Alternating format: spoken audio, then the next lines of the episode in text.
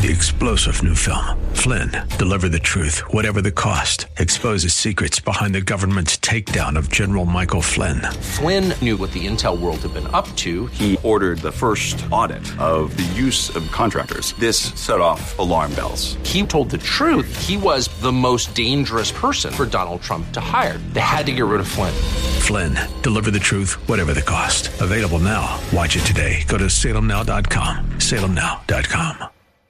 Yes, it is, and welcome back. Coming to you live from the Guns Etc. studio. Being back, we are delighted to welcome back our regular Monday guest, Brandon J. Weichert, the author of Winning Space How America Remains a Superpower, geopolitical analyst, publisher of the Weichert Report, regular columnist in the Washington Times, Real Clear Politics, Asia Times. You see him everywhere. People take serious things seriously. Brandon, how are you, sir? Oh, I'm okay. How are you? I'm fine, and um, I want to get one quick thing out of the way, and then I want to spend some time on the Russia-Ukraine contretemps for a second, if I might. Yeah. Um, if you're like me, you write something, and if a week passes, you'll forget you ever wrote it. I, you may, may not, not be like me. You may, may remember exactly what you wrote a week ago, but you know, I used to say about you that if you want to know what's going to happen two months from now, talk to Brandon Weichert. and I saw about a week ago, exactly a week ago, you had a column on rethinking or um, the rethinking the way we deal with North Korea and I see in today's Washington Post a piece headlined with North Korea talks stalled. Some wonder what if we tried something different. They're catching up to you, Brandon. Now it's just Yeah, a week. Now they're down to a week. Yeah, I should really start charging more Yeah. for these things, right? Yeah. Yeah, Uh, yeah. we can we can turn to the North Korea thing in a moment. I just I just I couldn't resist. I was just looking up some of what you've been working on. yeah, All I- I meant to send you that too. Sorry about that. The uh, the U.S. I am reading now. Of course, everyone is is moving its uh, embassy in uh, Ukraine uh, farther um, farther uh, Yeah. west. I didn't realize that's all you needed to do. Just have Russia say something, you can move your. My gosh, we could have put the embassy in Jerusalem a long time ago if uh, if that's all it took. What are we to make of all this, uh, Brandon? Um, well, there's a, as you know, a split in opinion on whether or not Putin means business. Um, personally, I think at this rate it doesn't really matter because Putin has already affected at least 50% of his end goal. He has gotten American military and Western military observers out of the Donbass, which is the contested territory that Russian separatists, pro-Russian separatists, have been fighting over for the last seven years in eastern Ukraine. He's gotten the, the Western monitors out of there.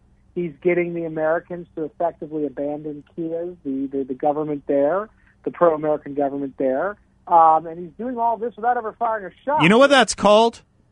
Concessions. He has gotten concessions from the United Yeah. States. Well, at the same time, though, um, the what I keep telling people who keep saying that this is a bluff is um, I really think Putin is going to go in because I think he thinks, you know what, I can I can really run the tables with the West because they're led by fools, and why don't I beat my chest and at least go into eastern Ukraine? Now, there's a there's a theory that he's going to go. I mean, I saw uh, Sullivan, the national security advisor, overrated.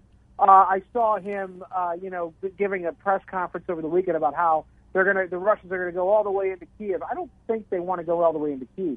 I think the objective has always been to turn uh, uh, Ukraine to Finlandize it, which is basically what what Russia did uh, in the 20th century during the Cold War, wherein they let Finland be independent technically, but Finland's foreign policy basically had to be run by Moscow so as not to run afoul of Moscow and risk an invasion. And so, really, Finland in the Cold War was sort of this weird, neutral, uh, quasi client state of the Soviet Union where their internal affairs were left alone by the Soviets so long as the, the Finns didn't try to get too close to the West. Now, we had a similar arrangement with Russia uh, over Ukraine in the Minsk II agreement, which was signed by the former Obama administration, the former Petro Poroshenko leadership of Ukraine, uh, and uh, Vladimir Putin, which basically would have seen uh, Ukraine become this sort of neutralized territory where the Russians would have influence, obviously, over Crimea, the land they took in 2014, as well as uh, there would be a stand down of all sides in eastern Ukraine. uh, with sort of this this approach where Eastern Ukraine, the pro-Russian side, would be given a degree of, of autonomy by Kiev, and the rest of Ukraine, the Western side, the pro-American, pro-European side, run by Kiev, would be basically uh, left alone, and they would be allowed to be pro-Western and whatever. Um, and that was the agreement signed in 2015 that nobody really respected. But now, with what's going on, whether Putin goes in or not, I think that's his ultimate objective. Not necessarily to take over the whole country, but to take over, or at least to have influence over that eastern portion, uh, where he can claim that as a victory at home, as well as get the mineral and oil and natural gas wealth there and the agricultural capabilities or capacity there. Because that's what's important to Putin uh, from the economic and, and sort of trading standpoint. Everything else he can negotiate. But all that matters right now is that Putin is looking like he's driving this thing, and it's really going to be up to him as to whether or not he's going to pull the trigger. It has nothing to do with what the West is doing. If anything, everything Biden has done has signaled pure and unadulterated weakness. Not even Neville Chamberlain was this weak in the face of Nazi aggression. Not that the Russians are the Nazis, but there you are. You know, it just dawns on me as you're doing this, and the Finland uh, statement itself, and the idea of the eastern city kind of being carved up uh, to uh, to Russia. You know, it's it, we we we did we've talked about uh, first strike capability. We've talked about uh, is, is is nuclear war again on the horizon. Uh, a couple weeks ago, you and I did Right. all these Cold War terms, like Finlandization. All these Cold War terms are coming back now. The idea Right. that we're going to divide a city like we did Berlin, the way we're doing with Kiev. Um, all of Well, this is coming back. Pardon? It'd be a whole re- it'd be a whole region in this case. In this Ukraine. case, yes, yes. Right. It just seems all these, all these, all. It's as Yeah. if we've learned nothing, but somehow Russia has learned, or the people, you know, the leadership of Russia has learned everything, and Yeah. it, it's hard to say, even if Putin, even if Putin were to go home tomorrow, bring his troops home tomorrow, in some respects, maybe in the decisive respects, Brandon, he's achieved a victory. You outlined a list of concessions he's already gotten. He has Right. made America pull their hair out. Right, right. And I think it's important to note that we wouldn't have been, and you and I have talked about this before, and I've written articles at the Asia Times about this before. We wouldn't be in this position if Bill Clinton, as president, did not force the Ukrainians to give up those 300 Soviet era nuclear weapons that they were basically gifted by the Soviets when the Reds pulled out in 90, 92 and 93. Um, and then also, we wouldn't be in this position had Washington, from Clinton through to Obama, just respected the agreements that we had crafted with both the former Soviet regime as well as the Yeltsin regime uh, that followed the pro-American Yeltsin regime in Russia, wherein basically, um, basically the um, the the Russians uh, let Ukraine become an independent country, a democracy no less, uh, so long as Ukraine would be left as a neutral state, which is what the Russians want right now with the Minsk II agreement. And if they do go in, that's what they're seeking is to basically neutralize Ukraine as a potential uh, uh, base for NATO. Now, you and I may not like that. You and I may think that's wrong. But at the end of the day, we're still back to where we were in 1994. Only now America looks really bad and really weak. And so, if we were always going to be in this position, I don't know why we just didn't follow the agreements that we had crafted with Russia and avoided the headache to begin with. Because now we're diverting all these resources, all this manpower away from the real fight with with China, uh, and now going into Ukraine, which let's let's be honest is kind of a sideshow because the Europeans are some of the wealthiest countries in the world. They've been part of NATO, many of these countries, for decades. You mean to tell me they're completely incapable of defending themselves without always needing America to come rushing in? There's something wrong here, especially when you have China now, the second largest economy and growing, on the horizon, doing God knows what behind the scenes. That's the real threat to American interests, not Europe. The Europeans had better start figuring out how to stand up for democracy and freedom without always calling Uncle Sam, because we cannot, we're stretched too far. We can't do it all. And it's showing, and this is what Putin's showing the world, and God help us all, because this is how our world war started. Yeah, right. Uh, and I'm and I'm beginning to wonder if yeah, when you say Ger- uh, Europe needs to figure this out, or our European allies need to figure this out, um, do our does our U.S. leadership need to figure this out? I mean, it doesn't. It, it, Not with Biden in charge. well, that's what I'm wondering. What signals have falling we been sending? Uh, have we Yeah, said to Germany, though- "You better step up"? No. You know, you know. Did you see that that um, that press conference with uh, Olaf Scholz, the new German chancellor, at the White House last week? It I was out. I'm sorry. No. It was it was the single greatest embarrassing embarrassment an ally could have done. Basically, there's Biden saying, "Don't worry, Germany's going to cut off Nord Stream two. We can cut it off. The pipeline." Oh yes, Germany." yes, I read that. Right. Okay, yes, I'm glad you raised that. You reminded me. I wanted to ask you about that. Let me take the quick commercial Yeah. break. Let's pick up on that when we come back.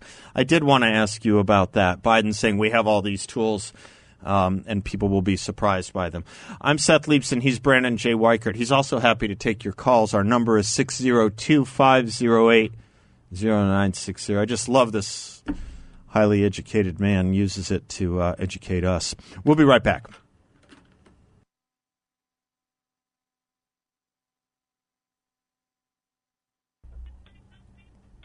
Welcome back to the Seth Leibsohn Show. Brandon J. Weichert of the Weichert Report is our guest, theweichertreport.com.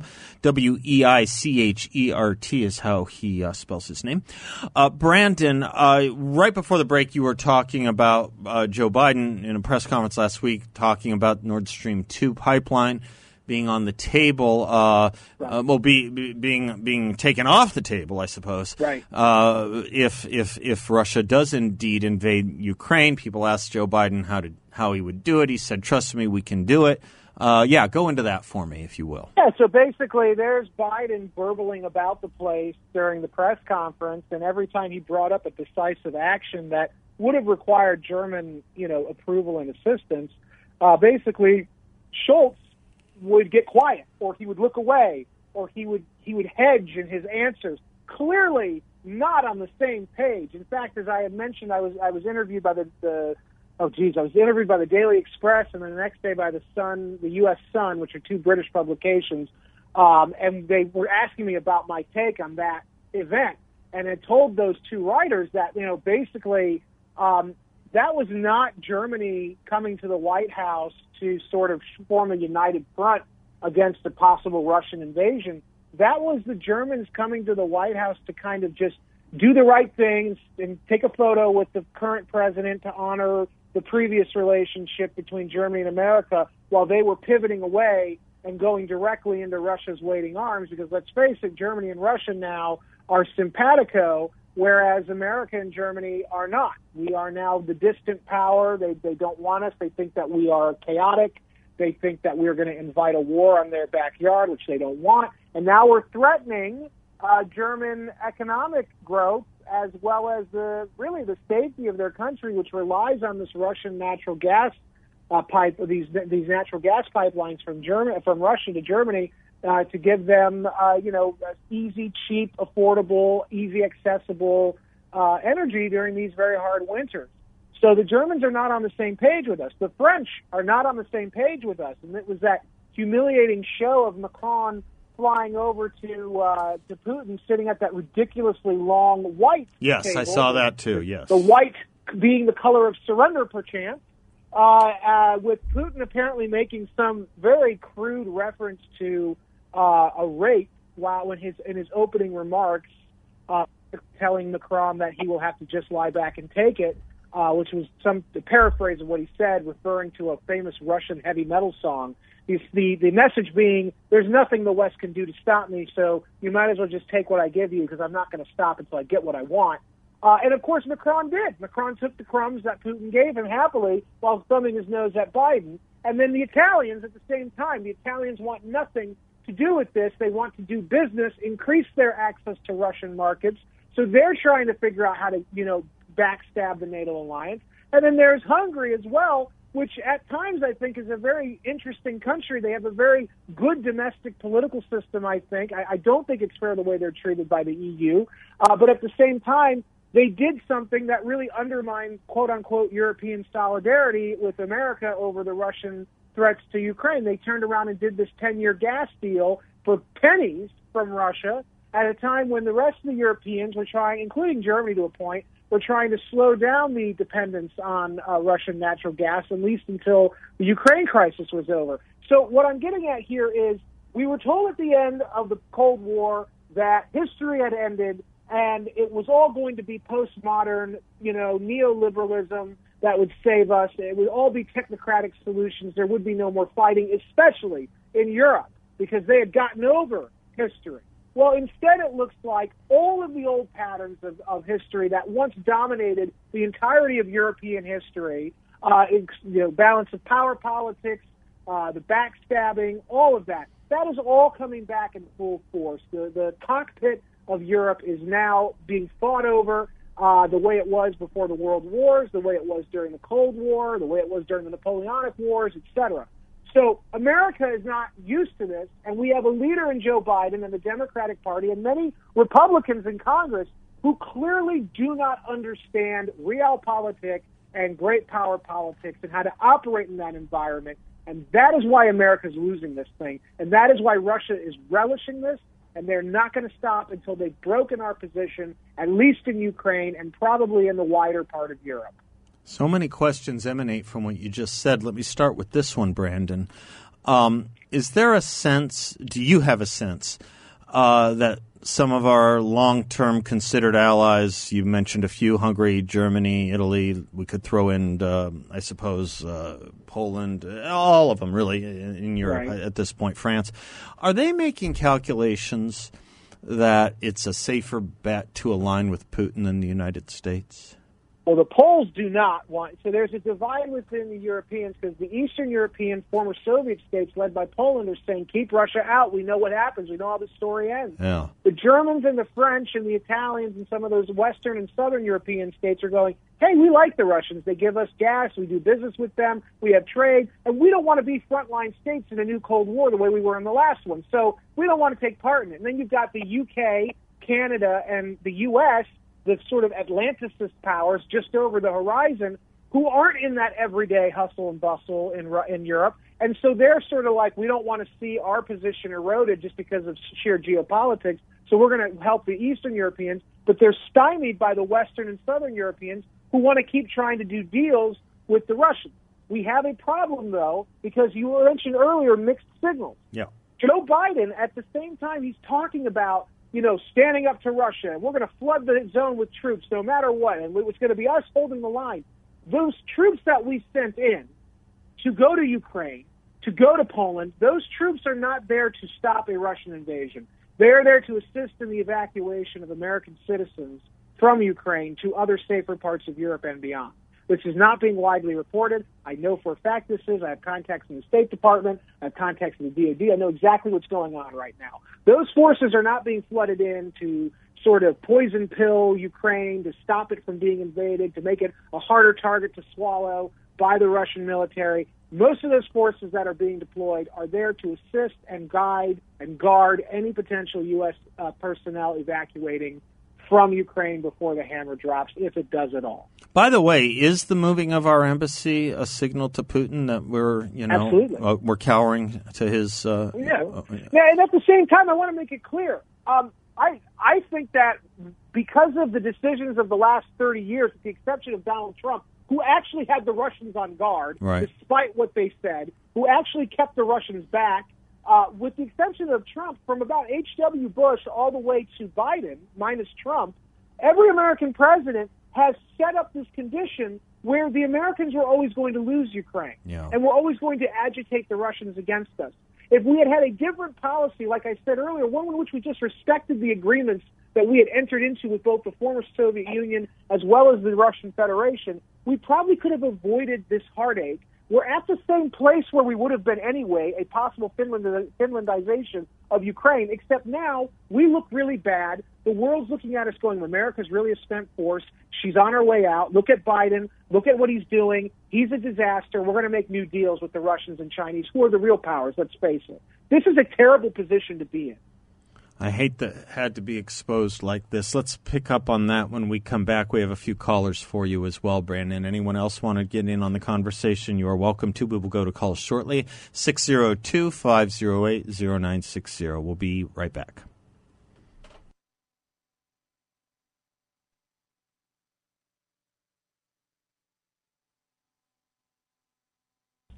Welcome back to the Seth Leibsohn Show, 602 508 0960. Brandon Weichert is our guest, publisher of the Weichert Report, theweichertreport.com, author of Winning Space. Before I pursue a few more things with you, Brandon, let me uh, take a quick call with you if I can. Yeah. You, thank you. Brent, Benjamin and Phoenix, you're on the line with uh, Brandon Weichert. Benjamin, go right ahead, sir. Thank you. Hey, uh, I what I wanted to address is, especially Brandon, you're you're talking. I know you're uh, heavily into foreign policy and you write about it and so forth, and you say you have contacts in the State Department and and whatnot. But I'm not saying I'm there, but there's many of us that believe that many of these things are all a big show. And what I mean by that is you're talking as though, you know, Biden has a strategy or he doesn't have a strategy or he's inept and that, you know, Putin is getting concessions, as you mentioned, Seth, and so forth. And but what what about the idea dismissing the idea that that it's that the foreign policy, whether it relates to COVID, where the whole world seemingly at once, all the world leaders said we're going to do it this way. All maybe with a few exceptions, they all did it one way. So when we hear these different things about a war or you know these potential policies, it seems to me that you're discounting the fact that it could be the, the professional wrestling aspect of it, meaning that Sure. that that you know when you talk like for example my grandmother when i was a kid a teenager i remember her, she had no idea she's a little old lady and she really thought professional wrestling was real i remember her watching and saying oh i don't like that fellow." So your point, you know, Benjamin, is that this is for show?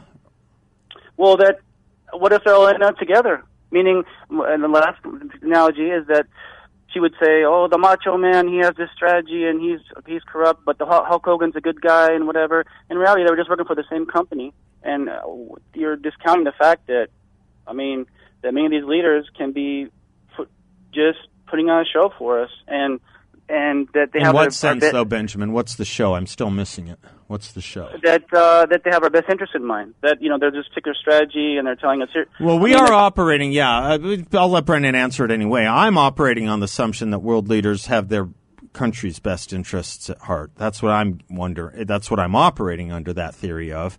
Um, but you know, we debate over what that word "best" means. But I'll let Brandon take the question any way he wants. Well, in terms of posturing, I think I think your caller's onto something. I don't think it's. Um, I don't think they're operating uh, for one. That you know that these politicians are all working for the same boss. I do think that there are things that are happening that are ad- giving advantage to certain private companies or certain defense contractors, and that that may be sort of you know what you're referencing. But in terms of posturing, I think it, I think you're very right to say that a lot of what we've been doing, particularly Biden's team, has been just a big show. And the problem is that the show has no substance. Usually you have sort of this public diplomacy paired with a real hard hitting strategy for achieving or defending whatever your, your goal or interests are. But in Biden's case, we have a very clear example of, as I said, mixed signals being sent out on a daily basis where on the one hand, his people are saying they're going to invade, the Russians are going to invade next week, and we got to pull everybody out. And on the other hand, they're going Germany and France and, and NATO allies had better stand up with us because we're ready to attack NATO. Well, that's mixed signals because you know we're fleeing and yet we're saying we're going to stand, and it's very confusing. And all of this is for show, and the show is trying to protect Biden from looking like another Kabul catastrophe where we had planes full of civilians, people falling from the planes, clinging on for dear life because it was all hands on deck trying to flee because it was a haphazard retreat. So what they're doing in the Biden team is they're trying to send a signal that we've got this covered, when in fact they don't. They don't have any control over this situation, and every time they pull out prematurely, they end up losing more control. And again, I'm not really faulting them for pulling out in this case because I actually don't think Ukraine is worth fighting for right now because the Russians have so badly checkmated us for the last 14 years or seven years at least, but probably going back decades. But in terms of the show aspect, I think you're right. There is a lot of posturing going on. And uh, frankly, we don't look very good. And power is perception in politics. And the perception is that America really is a spent force. And that's a bad perception to have about us out there. Yeah, let me let me pick on that, pick up on that when we come back to break. Thanks, thanks for addressing that. As we head to break, let me put in a word for one of our newest sponsors, the Midas Gold Group. Think about it: the people who are managing uh, your dollar are the same people managing this immigration policy, border, COVID. Uh, their reckless spending and dollar printing is likely to end in financial chaos that threatens both your savings and traditional investments. So, just as their effort and management of other problems is looking like a spent force, you want to protect yourself when it comes to your money and your assets with Midas Gold Group. The experts at Midas understand how gold and silver can add profitability, protection, and privacy to your finances. You won't get pushy salespeople at Midas. They're all veteran owned. They can help you make an informed decision about precious metals and how they might make it into your portfolio. Give them a call at 480 360 3000. The Midas Gold Group, 480 360 3000 or MidasGoldGroup.com.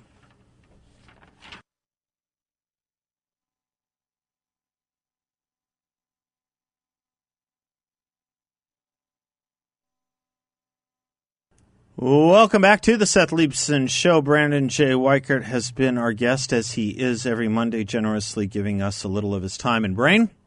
Uh, Brandon, in the in the in the Ukraine uh, Russia um, contretemps or whatever you want to call it, controversy uh, crisis, we hear Putin, we hear about Biden. We don't hear a lot about the president of Ukraine, uh, Vladimir Volodymyr Zelensky. Uh, he today, I guess, did some announcement uh, to his people about predicting an invasion in a couple of days, or the invasion to begin in a couple of days.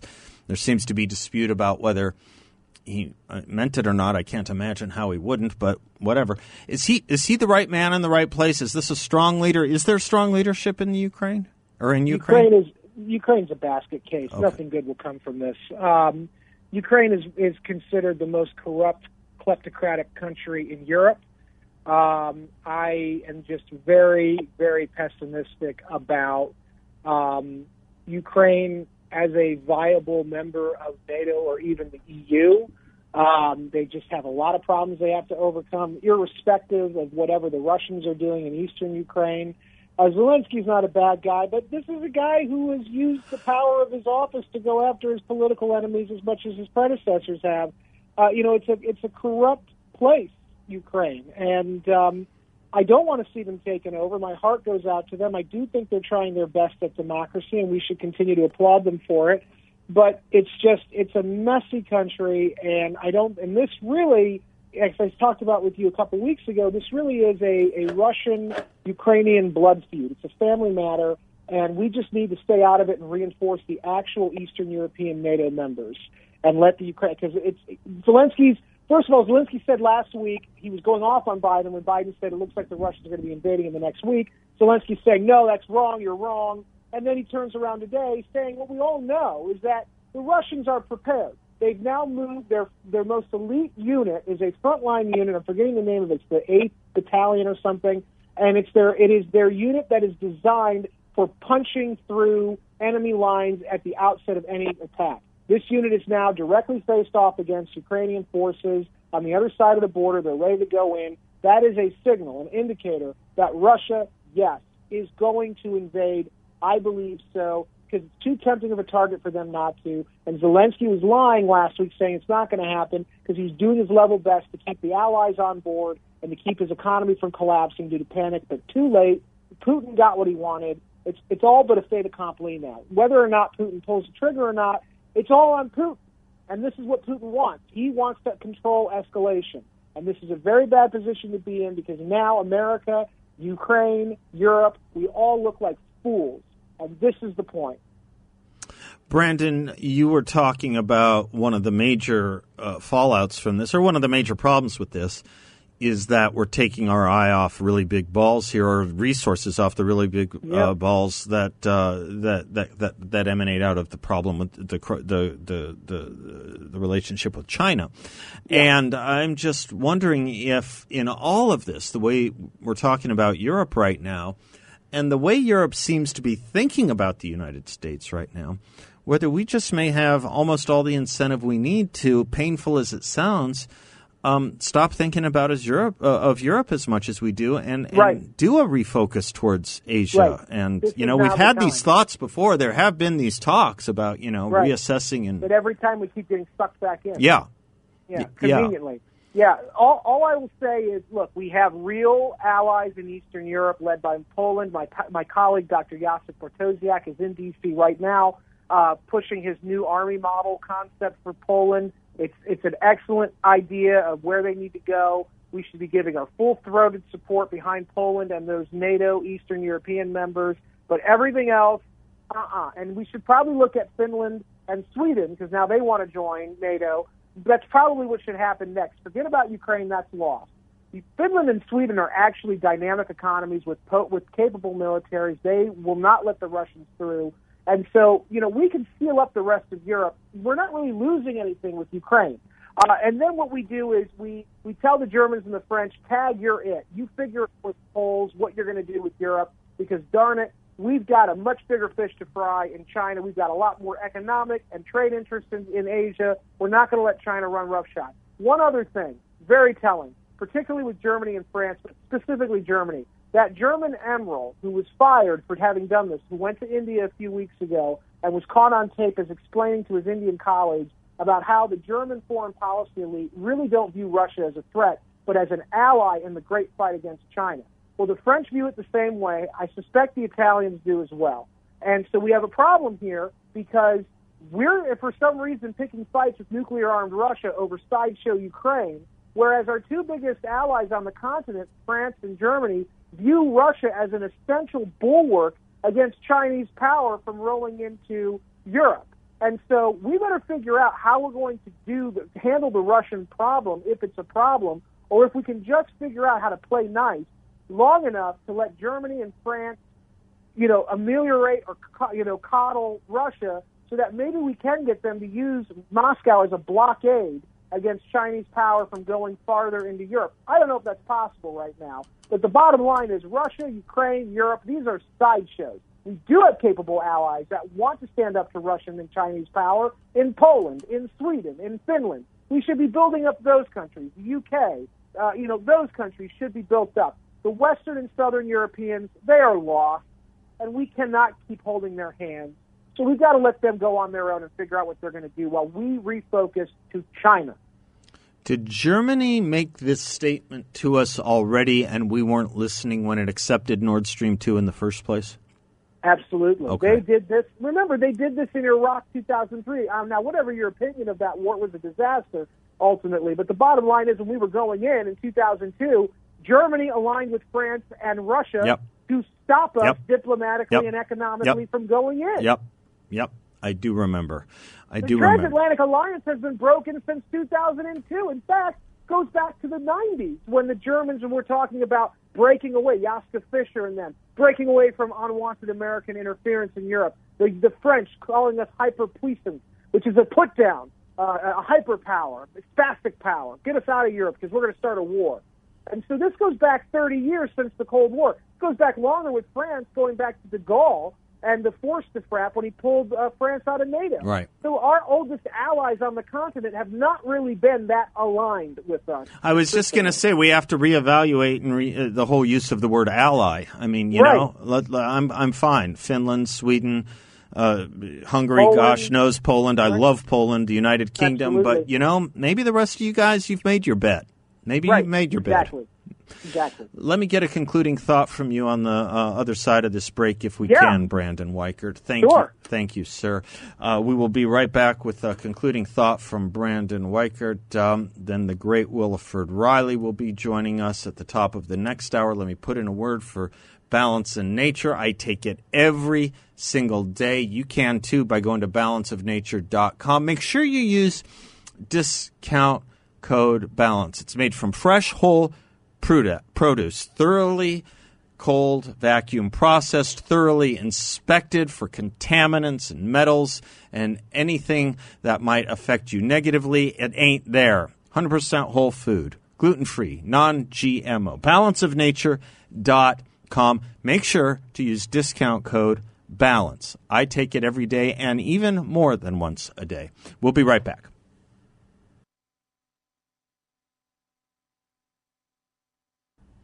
Welcome back to the Seth Leibsohn Show. You know, I was just funny. I was just about to say, of all the other outlets Brandon uh, writes for, you can also follow him on Twitter at we the Brandon. We the Brandon. By the way, you made, you made a point I wanted to make earlier. I just didn't get to, Brandon. Maybe conclude on this thought if you want. Interesting how the Ukraine coverage has covered up the sad truth about the Durham reports finding about the extent and nature of Hillary Clinton's perfidy. Yeah, it's kind of a convenient uh, news story, Yeah. isn't it, uh, for them? Yeah. Well, I, my closing thought is related to domestic politics Good. as it relates to foreign policy. Good. So the real question needs to be: for 30 years, the Democrats have made Ukraine a failed state. Whether it was Bill Clinton forcing them to give up their nukes, whether it was uh, Barack Obama, you know, basically encouraging them to try to join NATO and the EU, aggravating the Russians, and then abandoning Ukraine when the Russians had finally invaded Crimea, and setting up this horrible position that we now find ourselves in with Biden, where he's basically abandoning the whole country.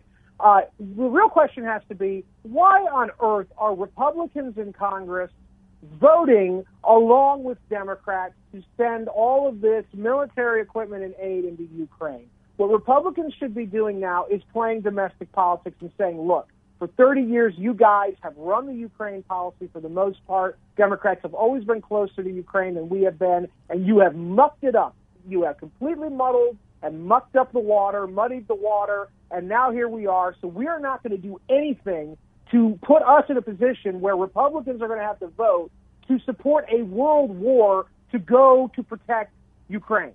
And we're going to put the onus on you. And we should link that to also Durham. If the Democrats were so fixated and crazed about Russia for this long and so wrong about what could happen in Ukraine, what else were they wrong about with Trump Russia collusion that they tore our country apart for four years? They used completely corrupted, quote unquote, intelligence gleaned by Clinton campaign operatives to try to smear Trump to prevent him from being an effective president because it was clear he was going to beat her in 2016. So why are the Republicans doing anything to help make the Democrats look good on Russia or Ukraine right now? It's time for a little revenge, and it's time to protect the realm by protecting the party's reputation and that of Donald Trump's vis-a-vis the Russia collusion delusion and Ukraine. Because Trump's Ukraine policy and his overall Russia policy was the only good policy we had toward those areas for like 30 years. And now he's gone, and we're back to business as usual, which is horrible.